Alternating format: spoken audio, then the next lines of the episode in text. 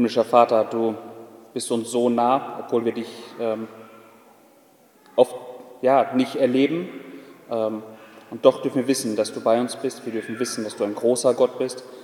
Ähm, ich möchte dich bitten, dass du uns vor allem auch äh, verstehen lehrst, wie du wirklich bist, dass wir dich in deiner Größe immer mehr erkennen, dass wir deine Allmacht erkennen, ja, und dass es dazu führt, dass wir als deine Gemeinde dich in rechter Art und Weise anbeten. Amen.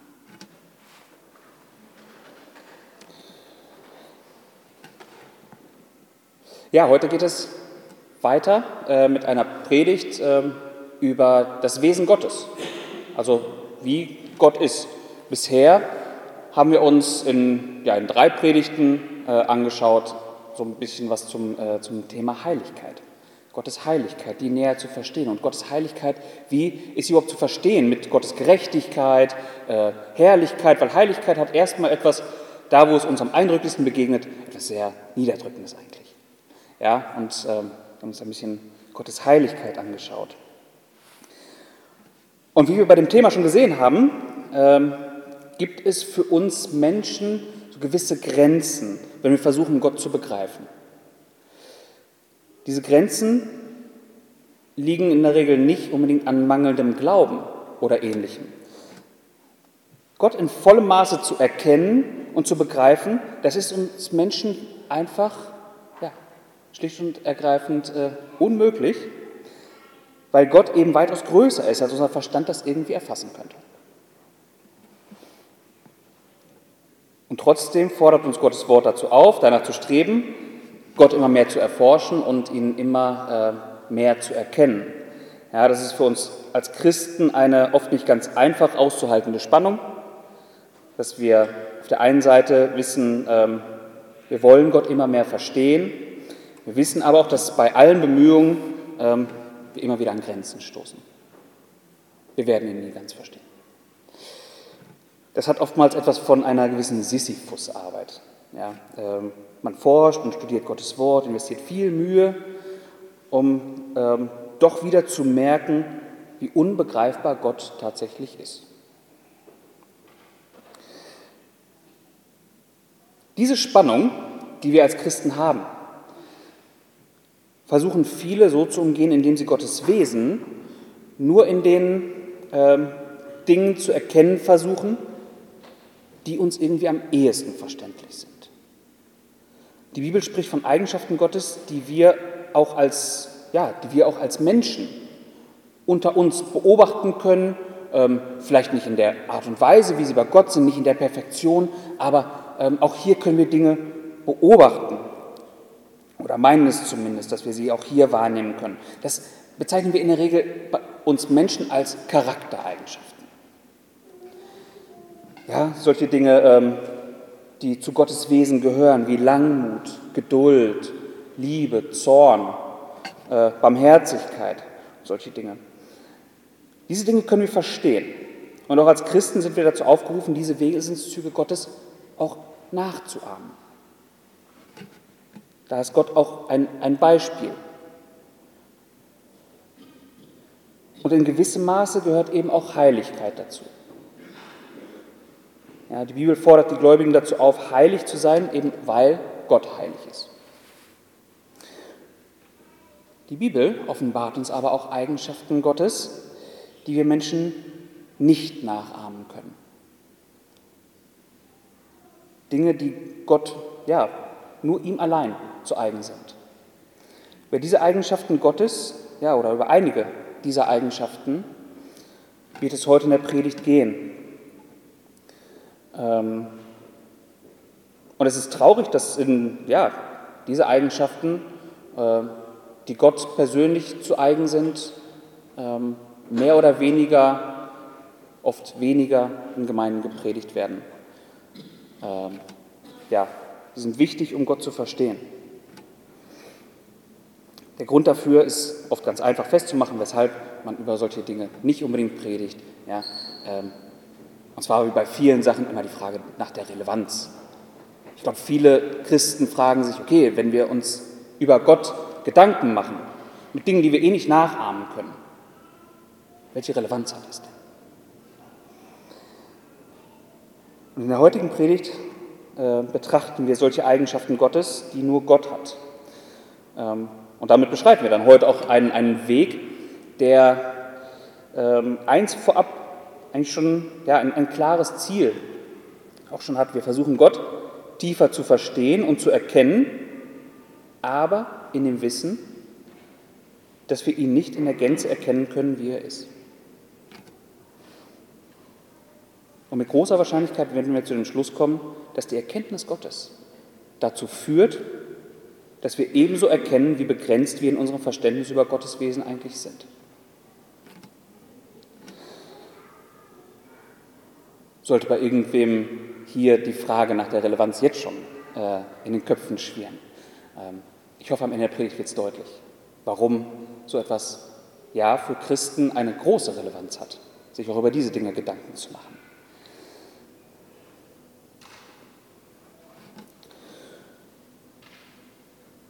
In der heutigen Predigt wollen wir verstehen, was es heißt, wenn Gott sich Mose in dem brennenden Dornbusch vorstellt als, 2. Mose 3, Vers 14 lesen wir das, da lesen wir, da sprach Gott zu Mose, ich bin, der ich bin.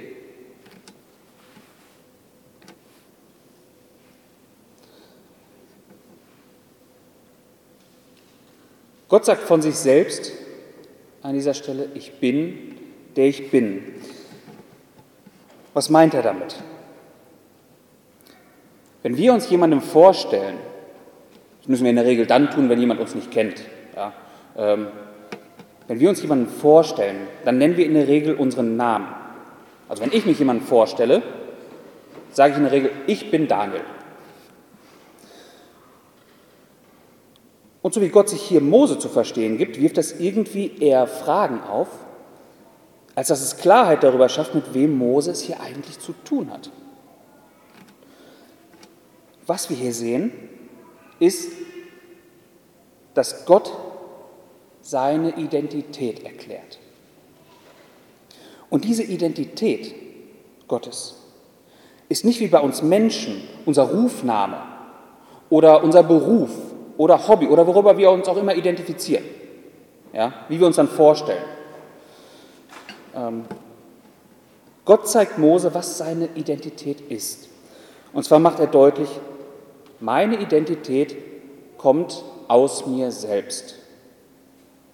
Was Gott mit diesem Gottesnamen hier ausdrückt, ist zuallererst seine Selbstexistenz.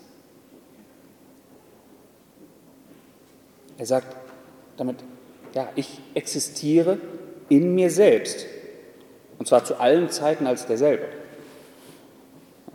Ich, der ich nun mal bin, habe meinen Ursprung und alles, was mich ausmacht, in mir selbst. Und das ist direkt ein Problem für uns Menschen, das zu verstehen. Ja, das ist so schon direkt der erste Hirnknoten, bei dem man da ankommt. Ähm, Gott ist ein Gott, der seinen Ursprung und alles, was ihn erhält, in sich selbst hat. Wie geht das? Wir Menschen kommen vor allem aus einem Grund da an, äh, ja, an unsere Grenzen. Lehrt uns nicht unsere Vernunft und alles, was wir irgendwie beobachten können, dass alles, was existiert, auch einen Ursprung haben muss? Eine Frage, die ja bereits Kinder häufig stellen, ähm, wo ich mich auch noch daran erinnern kann, als ich klein war, das habe ich einfach nicht verstanden. Woher kommt Gott? Woher kommt er? Damit wenden bereits Kinder, wenn sie das fragen, das, was sie um sich herum beobachten, an, an auf Gott. Ja? Alles hat irgendwo doch seinen Ursprung. Das ist kein reines Kinderproblem oder Problem von kindlichem Denken. Das ist ein zutiefst menschliches Denken. Nicht nur in Fragen des Glaubens. Der Mensch sucht in allem einen Ursprung. Es muss irgendetwas am Anfang gewesen sein. Äh, Wissenschaftler forschen, um den Ursprung des, des, des, ganzen Universums, allen Seins zu erklären, ja, um das erklären zu können. Und diese Bemühungen sind davon beseelt, eine Erklärung für die Existenz aller Dinge zu finden, ähm, ja, die eben nicht auf einen Schöpfer zurückzuführen ist.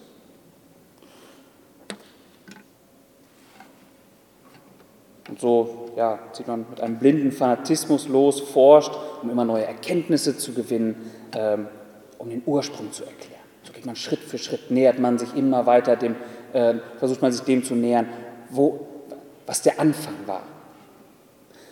Und dabei merken die allerwenigsten, dass jede neue Erkenntnis, jede neue scheinbare Entdeckung dasselbe Problem aufwirft, das man gerade erst gelöst zu haben scheint, was war vor dem, was ich jetzt als Anfang identifiziert habe? Was war vor dem? Wo hat das seinen Ursprung? Wodurch konnte überhaupt irgendetwas sein? Ja, sei es Materie, Energie und so weiter. So forscht man weiter, weiter, weiter. Das menschliche Denken versetzt einen in gewissem Maße in so ein Hamsterrad.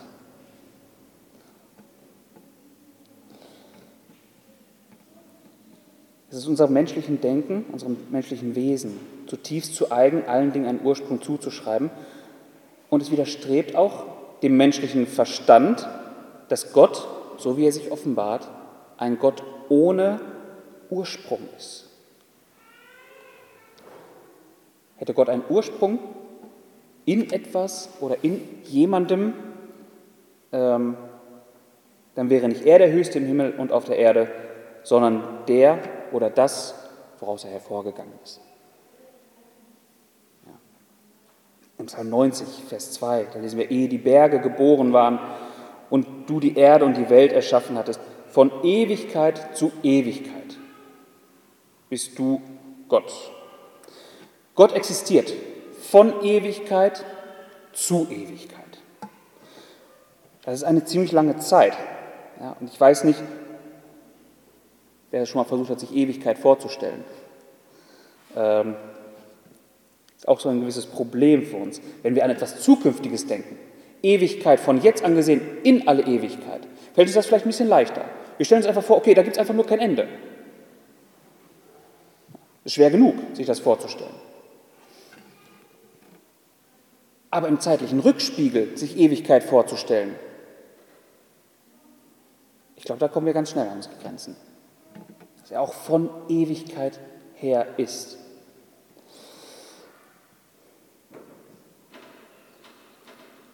Die Bibel ist da aber relativ klar, dass ähm, Gott kein Anfang und kein Ende hat. Wie geht das? Für uns Menschen ist Zeit etwas, was schon immer war.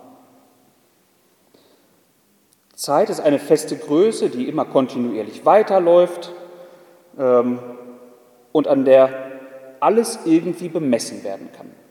Zeit ist in, nach unserem Verständnis die Konstante, an der sich irgendwie alles ordnen lässt. Wir Menschen können schlicht und ergreifend nicht außerhalb von Zeit denken. Das ist uns unmöglich. Wir können nicht außerhalb von Zeit denken. Gott selbst aber ist nicht gebunden an Zeit. Ja, wie selbstverständlich gehen wir davon aus, dass Zeit schon immer, immer da war und dass ein Zeitpunkt eben den Anfang markierte. Das ist unser Denken.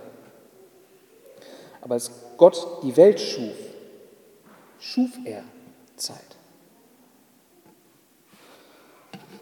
Das, was kontinuierlich voranschreitet und in Gottes, ja, in seinem ewigen Kontext eigentlich nur einen, einen, einen Anfangspunkt und auch einen Endpunkt markiert.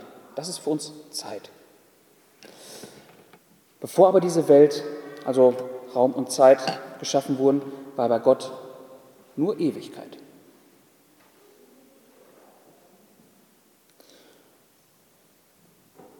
Aber selbst wenn wir uns das vor Augen führen, können wir trotzdem nicht erklären, wie Gott überhaupt existiert. Was war die Initialzündung dafür, dass Gott überhaupt existiert? Ohne Frage, die sich daran anschließt, wodurch kann er überhaupt fortbestehen? Auch hier spielen unsere menschlichen Beobachtungen eine, eine sehr, sehr entscheidende Rolle bei unserem Verständnis über Gottes äh, Selbstexistenz. Jeder von uns hier in diesem Raum und auf der ganzen Welt kann nur leben, weil wir im Bauch unserer Mütter äh, zu einem lebensfähigen Menschen uns entwickeln konnten. Das Leben, das wir haben, wurde uns von einem anderen lebenden Menschen weitergegeben. Ja. Aber auch weiter noch. Wir können auch nur überleben, weil wir Luft zum Atmen haben, weil wir etwas zu essen haben. Anders formuliert, wenn wir gewisse Dinge nicht hätten, könnten wir nicht überleben. Und wie sieht das bei Gott aus? Wodurch kann Gott existieren? In Johannes 5, Verse 4, 24 bis 26 wird uns etwas äh, Wichtiges über Gott erklärt. Und zwar schreibt er Johannes, wahrlich, wahrlich, ich sage euch, wer mein Wort hört und glaubt dem, der mich gesandt hat, der hat ewiges Leben und kommt nicht ins Gericht, sondern er ist aus dem Tod in das Leben übergegangen. Wahrlich, wahrlich, ich sage euch, dass die Stunde kommt und jetzt da ist, wo die Toten die Stimme des Sohnes Gottes hören werden und die sie gehört haben, werden leben. Jetzt ist es ganz entscheidend. Denn wie der Vater Leben in sich selbst hat, so hat er auch dem Sohn gegeben, Leben zu haben in sich selbst. Auch dieser Gedanke ist nicht leicht für uns Menschen zu fassen. Gott hat Leben in sich selbst. Das Leben an sich musste nicht erst entstehen, sondern Leben ist Teil von Gott. Und nur Gott allein kann aus sich selbst heraus existieren, weil er nicht etwa Nahrung oder ähnliches braucht, um leben zu können. Ja, genau das Gegenteil ist der Fall.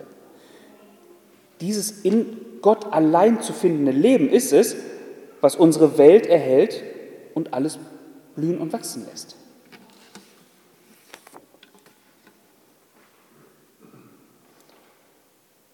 In Hiob 34 lesen wir Vers 14 und 15, wenn er sein Herz nur auf sich selbst richtet, also es wird über Gott gesagt, wenn er sein Herz nur auf sich selbst richtete, seinen Geist und seinen Atem zu sich zurückzöge, so würde alles Fleisch insgesamt verscheiden und der Mensch zum Staub zurückkehren. Leben ist etwas, was von Gott aktiv gewirkt wird, weil es in Gott selber ist und nicht erst vor ihm entstehen musste und er nicht erst lebendig werden musste. Gott erhält diese Welt und alles, was auf ihr lebt, ganz aktiv. Das ist das Erste, was wir heute über Gott lernen wollen. Gott existiert aus sich selbst und auch durch sich selbst. Gott braucht nichts, um existieren zu können.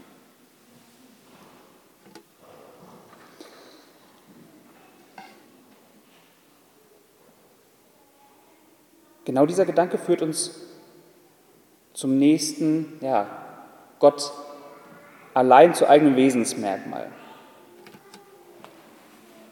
Gott kennt keinen Mangel. Der, der aus sich selbst existiert, kennt so etwas wie Mangel nicht. Gott benötigt nichts. Nichts Existenzerhaltendes für ihn, ähm, aber zusätzlich auch nichts Identitätsstiftendes. Er ist, der er ist. Gott ist sich selbst genug. Das ist der zweite Punkt. Das erklärt Paulus auch in Apostelgeschichte 17, Verse 24 und 25. Der Gott, der die Welt gemacht hat und alles, was darin ist, er, der Herr des Himmels und der Erde, wohnt nicht in Tempeln, die mit Händen gemacht sind. Auch wird er nicht von Menschenhänden bedient, als wenn er noch etwas nötig hätte, da er selbst allen Leben und Odem und alles gibt. Gott bedarf nichts. Das ist eine sehr wichtige Wahrheit über Gott, über die ähm, ja, nach meinem Dafürhalten viel zu wenig gepredigt wird. Dass es Gott an nichts mangelt. Dass er niemals aus dem Grund handelt, um einen Bedarf zu stillen.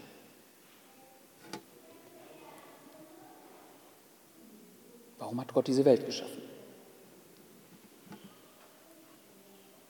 Über diese Frage wurde ja zu allen Zeiten sehr, sehr viel diskutiert. Was ist der Grund, weshalb Gott überhaupt handelt? Warum hat er diese Welt geschaffen? Ähm, und nicht wenige finden auf diese Frage ja, folgende Antwort oder zumindest so ähnlich vom, vom Sinn her. Weil Gott mit uns Gemeinschaft haben wollte. Und wenn man es so formuliert, ist das auch nicht falsch. Es kommt aber darauf an, was man darunter versteht. Gott hat uns Menschen, wenn man darunter versteht, beispielsweise Gott hat uns Menschen erschaffen, weil er sich in gewissem Maße danach gesehnt hat, Gemeinschaft mit jemandem zu haben, dann ist das falsch. Ja, es wird oft so erklärt, er wünscht sich Gemeinschaft, weil das, auch wenn er schon Freude hat, auch wenn er alles genug hat, aber es würde ihm noch mehr Freude machen. Wenn er denn jetzt Gemeinschaft mit, mit seiner Gemeinde hat. Und ganz überspitzt gesagt, ähm, dass Gott hat das alles hier gemacht, weil er sich dadurch etwas für sich selbst versprochen hat.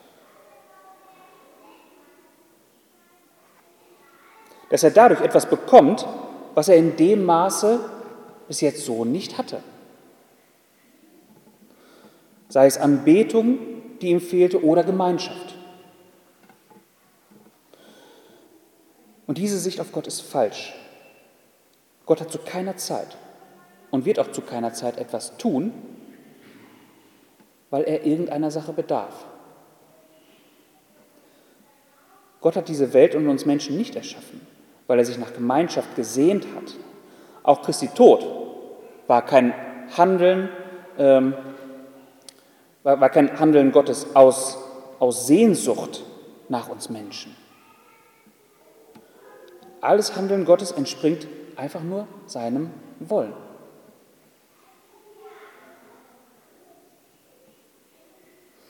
Und Gottes Wilde entsteht eben niemals aus Mangel, so wie wir es eigentlich als Menschen kennen. Das ist für uns schwer zu verstehen. Wir wollen etwas, wenn wir das Gefühl haben, uns fehlt etwas. Gott will etwas, obwohl es ihm an nichts mangelt. Und auch das, was er, äh, was seinem Willen dann entspricht, steigert nicht etwas bei ihm, dass er dadurch mehr hätte.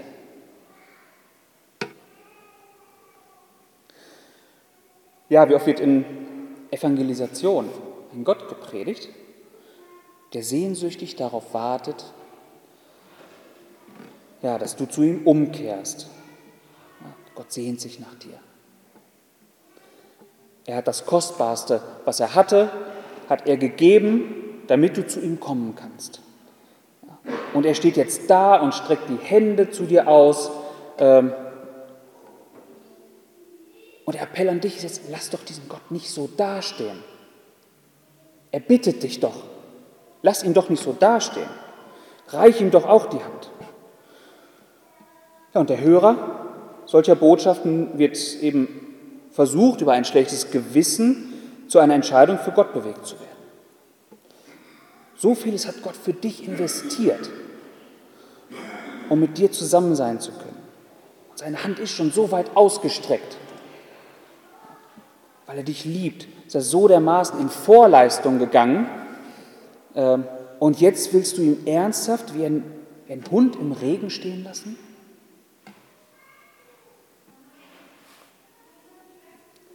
Nein, nicht wir Menschen machen Gott, äh, machen, machen erst Gottes Glück perfekt.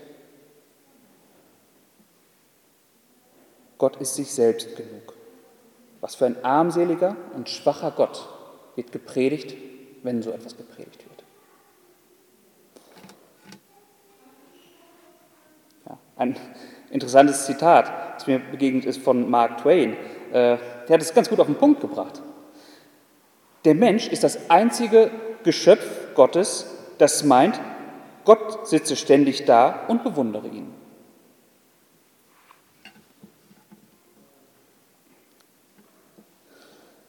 Gott ist nicht der alte, freundliche Mann, den, ja, den, den sein Akt der Liebe eben blöderweise in diese Lage gebracht hat, äh, dass er sehnsüchtig darauf hofft, dass du endlich zu ihm kommst. Ja, wenn sowas gepredigt wird, das, das schmeichelt dem menschlichen Herzen. Aber dies so oder so ähnlich zu predigen, entspringt eben auch dem sündigen menschlichen Herzen. Es befriedigt unseren sündigen Trieb, uns selbst zu erhöhen.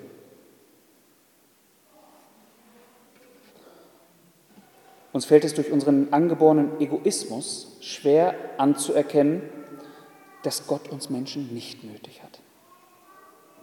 Das fällt uns schwer. Auch haben nicht wenige Christen das Verständnis, dass sie ihren Dienst tun, weil sie Gott damit, helf, damit helfen. Gott hat aber keine Hilfe nötig, weil er eben keinen Mangel hat. Gott ist sich selbst genug.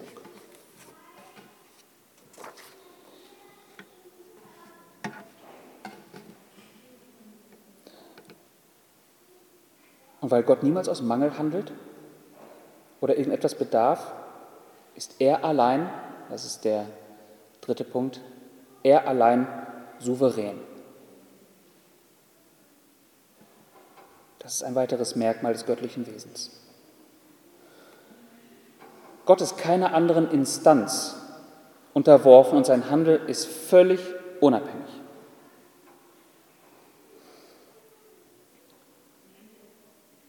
Sein Handeln und sein Wollen misst Gott einzig und allein an sich selbst. Und hier kommen wir zu demselben Problem wie bereits eben. Das menschliche Herz rebelliert gegen diesen Gedanken. Dass ich keinen Platz einnehme in Gottes Handeln.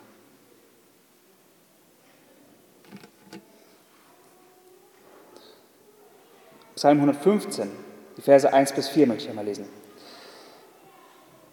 Nicht uns, Herr, nicht uns, sondern deinem Namen gib Ehre wegen deiner Gnade, wegen deiner Treue.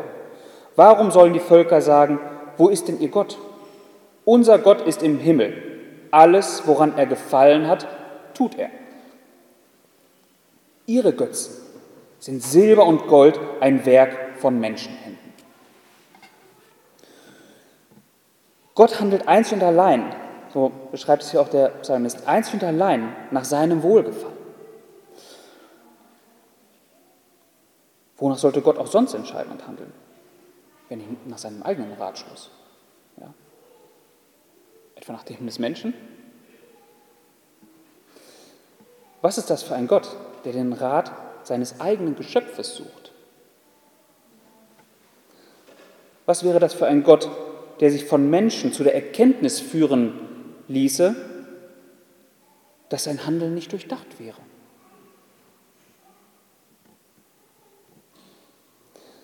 Und der Psalmist zeigt hier einen Kontrast auf zwischen Gott und Götzen. Gott ist der, der alles tut, woran er gefallen hat, was er möchte. Ein Götze ist etwas, was durch Menschenhände geformt wurde, also nach menschlichen Vorstellungen und nach menschlichen Bedürfnissen modelliert wurde.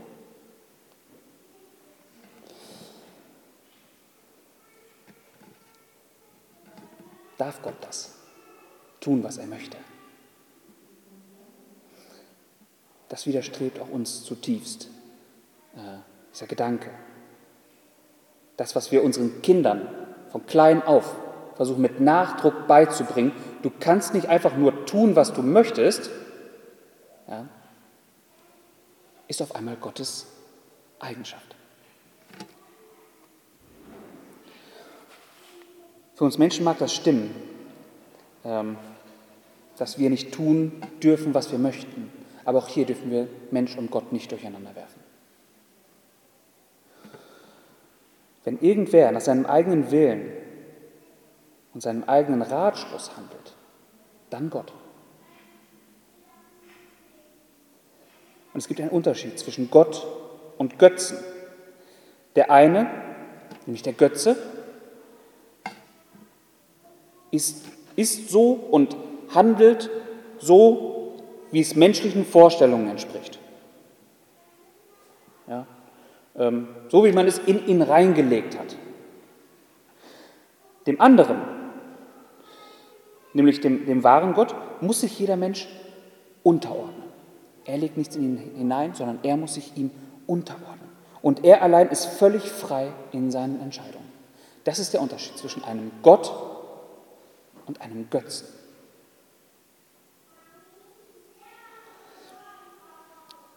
Ein Gott wird gepredigt, wo Gott als der verkündet wird, wie wir es beispielsweise in Jesaja 46 lesen. Jesaja 46, 10. Mein Ratschluss soll zustande kommen und alles, was mir gefällt, führe ich aus. Das ist ein Gott.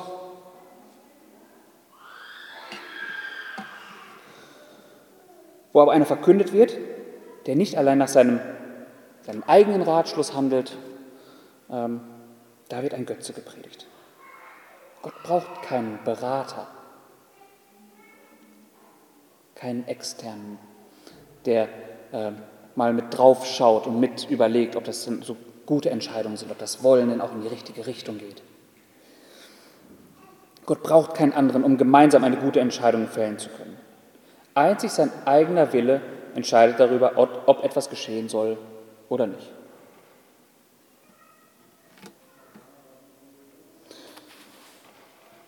Und zu Gottes Souveränität gehört aber auch, dass er nicht nur entscheiden kann, wie er will, und sich dann vornehmen, entsprechend zu handeln. Zu Gottes Souveränität gehört auch, dass er auch alle Macht hat, alle Dinge tatsächlich zu tun, wie er es sich vornimmt.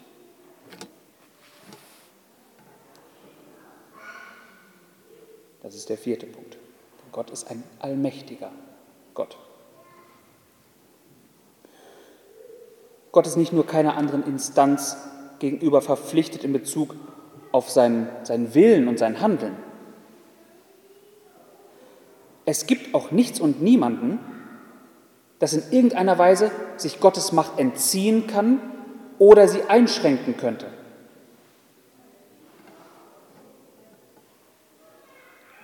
In Daniel 4, Vers 32 lesen wir, er, er verfährt mit dem Heer des Himmels und mit denen, die auf Erden wohnen, wie er will, und es gibt niemanden, der seiner Hand wehren könnte. Es gibt keine Macht im Universum, die sich Gottes Willen entgegenstellen könnte. Und nichts und niemand kann Gottes Pläne vereiteln.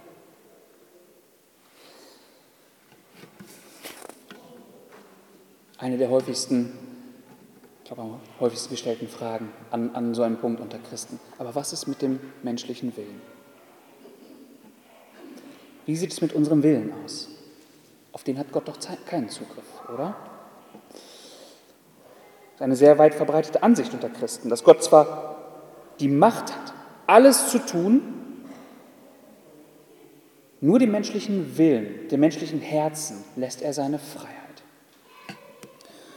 Ähm, das rührt Gott nicht an. Ähm, zumindest nicht auf diese Weise, dass er es aktiv, äh, unwiderstehlich Einfluss darauf nimmt. Das ist etwas, was häufig geglaubt wird. Ähm, und dabei gibt es dann auch sowohl die Meinung, auf der einen Seite, Gott kann es einfach nicht. Dass sich das seinem Können entzieht und auf der anderen Seite eben, dass Gott das für sich selbst zu einer Tabuzone erklärt hat, dass er es einfach nicht macht. Ja? Also er könnte, wenn er wollte, aber er wird es nie wollen. So.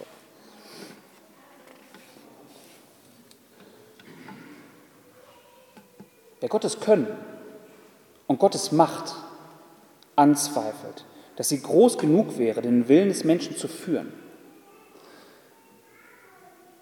der sollte vielleicht einmal einen, einen Schritt zurücktreten und sich Gottes Macht ein bisschen vor Augen führen, allein in dem Bereich, in dem wir uns bewegen, was wir wahrnehmen können, was von Gottes Macht zeugt, sich diese Dinge einmal bewusst vor Augen führen, um sich dann die Frage zu stellen, über was für einen mächtigen Gott reden wir hier. Ja. Ist uns bewusst, in was für einer komplexen Welt, die Gott geschaffen hat, wir hier leben. Tiere, Pflanzen, alles Mögliche. Ja, das ist das eine. Für mich persönlich aber viel beeindruckender immer noch der Blick zum Himmel. Ob tagsüber oder nachts. Jeden Tag geht die Sonne auf.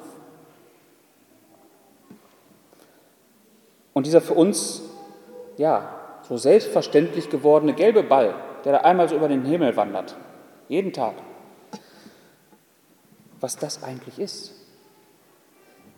Und man sich da einmal die Dimensionen vor Augen führt, was für uns zu selbstverständlich geworden ist. Ja, wenn, wir dann, wenn wir darüber reden, dieser gelbe Ball, der da so lang wandert, in 150 Millionen Kilometer Entfernung, mit einem Durchmesser, nicht Umfang, Durchmesser von 1,4 Millionen Kilometern, einer Kerntemperatur von 15.000 Grad. Ja, das sind Dimensionen, die sich äh, zumindest meinen Vorstellungen schon ziemlich weit entziehen. Das ist etwas Großartiges. Ja. Allerdings für mich, wenn ich hier stehe, an den Himmel gucke, so nicht wahrnehmbar. Deswegen, es ist wichtig, oft mal einen Schritt zurückzutreten, sich die Dinge vor Augen zu führen.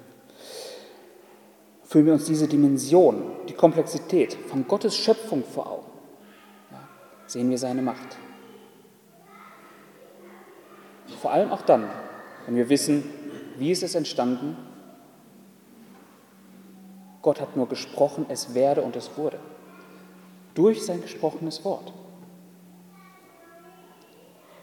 Gott hat nicht einen Tropfen Schweiß verloren.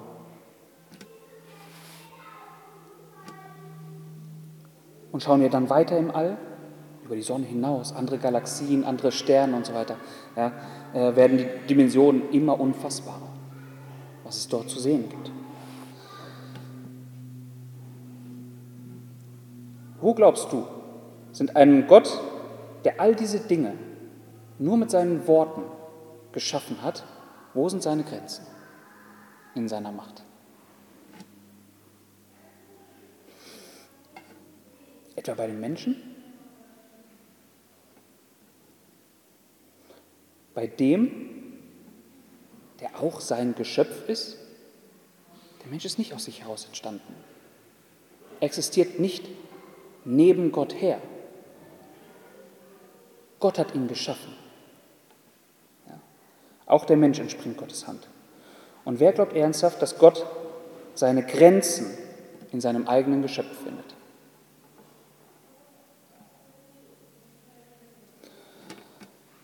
Gottes Macht, seine Allmacht, wird für uns zumindest erkennbar, wenn wir das betrachten, ähm, was eben durch seine ausgesprochenen Worte entstanden ist. Da können wir viel von dem erahnen, was für ein mächtiger Gott dieser Gott ist. Und nein, Gott beschränkt sich hier auch nicht selber, indem er den menschlichen Willen als Tabu für sein Handeln erklärt. Wie sollte Gott denn wirklich Gott sein, wenn er nicht alles nach seinem Willen führen kann?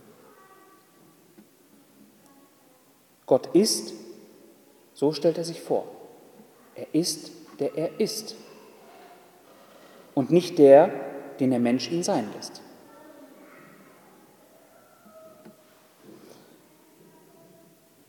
In Philippa 2 wird das äh, sehr, sehr deutlich erklärt, dass Gott auch Herr ist über das Wollen und, äh, und, das, und das Vollbringen, das Wollen und das Wirken. Wenn das Wollen aus deinem menschlichen Herzen kommt, ja, und, und Gott darauf keinen Zugriff hätte, wie ginge das? Philippa 2, Vers 13, ja? Denn Gott ist es, der in euch wirkt, sowohl das Wollen als auch das Wirken zu seinem Wohlgefallen.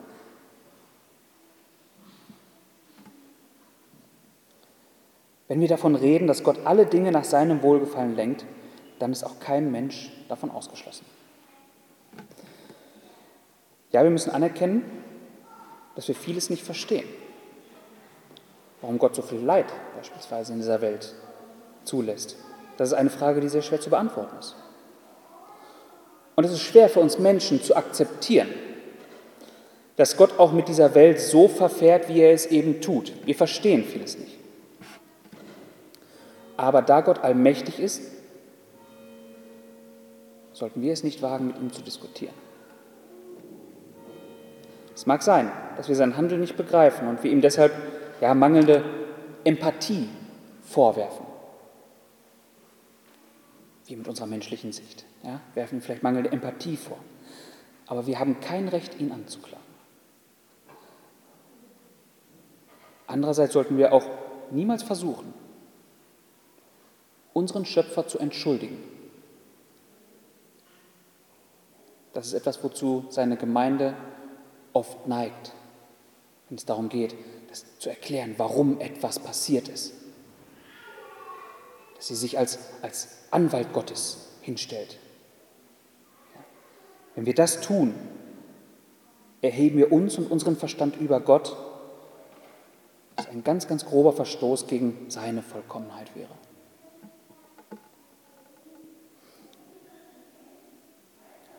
Den, den Stellenwert oder die, die, die Balance Gott, Mensch, das erklärt Paulus auch in Römer, Römer 9, die, die Stelle, wenn es auch ja, die häufig zitiert wird, wenn es um Erwählung geht. Ja, ähm, was, was spricht der Ton zum Töpfer?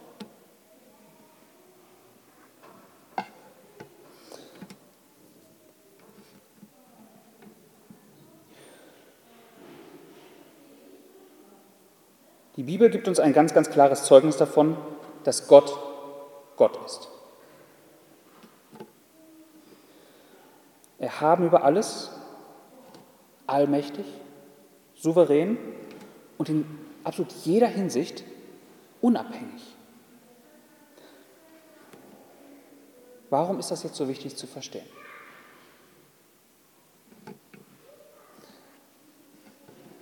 Ist das nicht nur eine theologische Übung, die eigentlich ja, ich kann hier keinen Appell an irgendwen richten, seid wie das, was wir hier gelesen haben. Ja, das sind Gottes ihm eigene Eigenschaften. Aber welche Relevanz hat das dann? Warum macht es Sinn und warum ist es zwingend notwendig, sich diese Dinge vor Augen zu führen und auch da immer weiter zu forschen?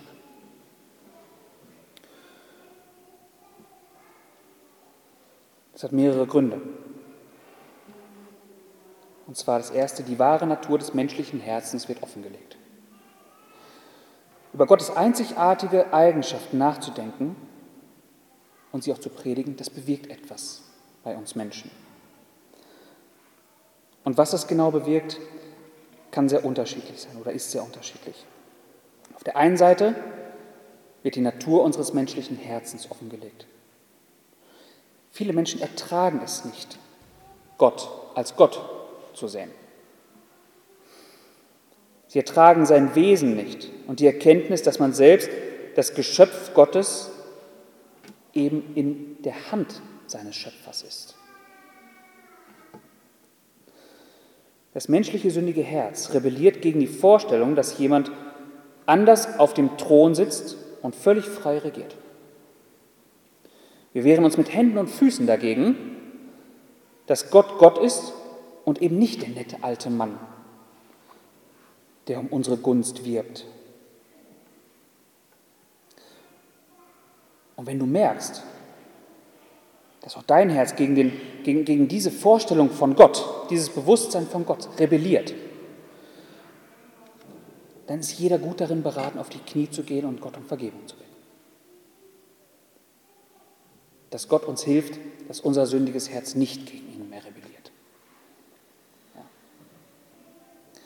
In der Gegenwart eben dieses Gottes wird seine Gemeinde die Ewigkeit verbringen. Es ist unmöglich, dass jemand in alle Ewigkeit Gott dafür loben soll, dass er Gott ist, dabei aber eigentlich seine Gottheit gar nicht erträgt. Das ist unmöglich.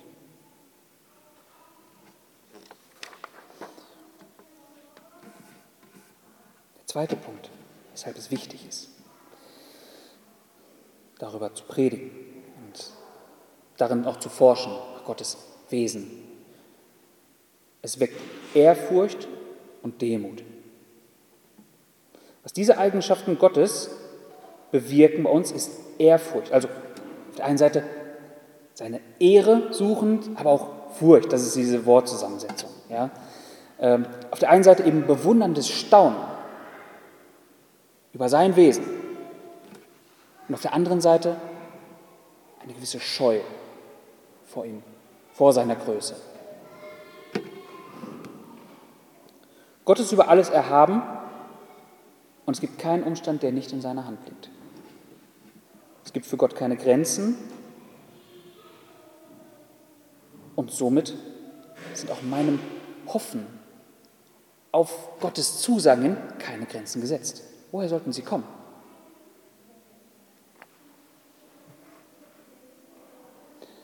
Egal wie unglaublich es erscheint, dass Gott alles zum Besten für seine Gemeinde führt, ich habe allen Grund darauf zu vertrauen, weil Gott selbst keine Grenzen kennt.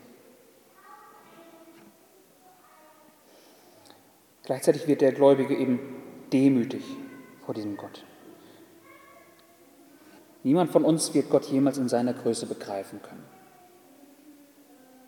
Wenn wir auf Gott schauen, werden wir uns unserer eigenen Beschränkungen bewusst. Ja, wir reden über Ewigkeit haben aber nicht die blasseste Ahnung, wie wir uns das überhaupt vorstellen können. Wir reden von Gottes Größe. Und unser Verstand ist bereits damit überfordert, die Dinge zu erfassen, die Gott nur durch sein Reden geschaffen hat. Selbst das übersteigt schon unsere Vorstellungskraft und dann reden wir über Gottes Größe auch noch. Wir reden vom ewigen Leben, können aber nicht begreifen, dass Leben nicht ein Ergebnis von äußeren Umständen ist, sondern seine Substanz selbst in Gott hat. Gott als den Ich bin, der ich bin, wie er sich vorstellt, äh, zu erkennen, ist notwendig, um in Gottes Furcht zu leben.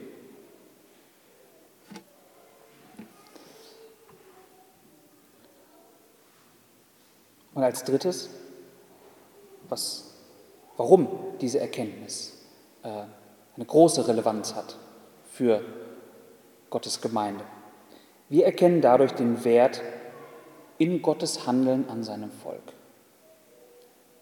dass wir als seine Gemeinde sind. Diese Eigenschaften Gottes helfen uns dabei, den tatsächlichen Wert des Heilswegs Gottes mit seinem Volk zu erkennen. Der Gott, der nichts nötig hat, bewahrt sein Volk, weil er es einfach so möchte. Er schafft sogar selbst das Heil für seine Gemeinde, damit wir die Ewigkeit in seiner Gegenwart sein können. Gott als Gott zu erkennen, führt zu wahrer Anbetung und ist deshalb notwendig, dass Gott auch als Gott gepredigt wird. Deshalb schließe ich mit äh, Psalm 46, Vers 11. Lasst ab und erkennt, dass ich Gott bin.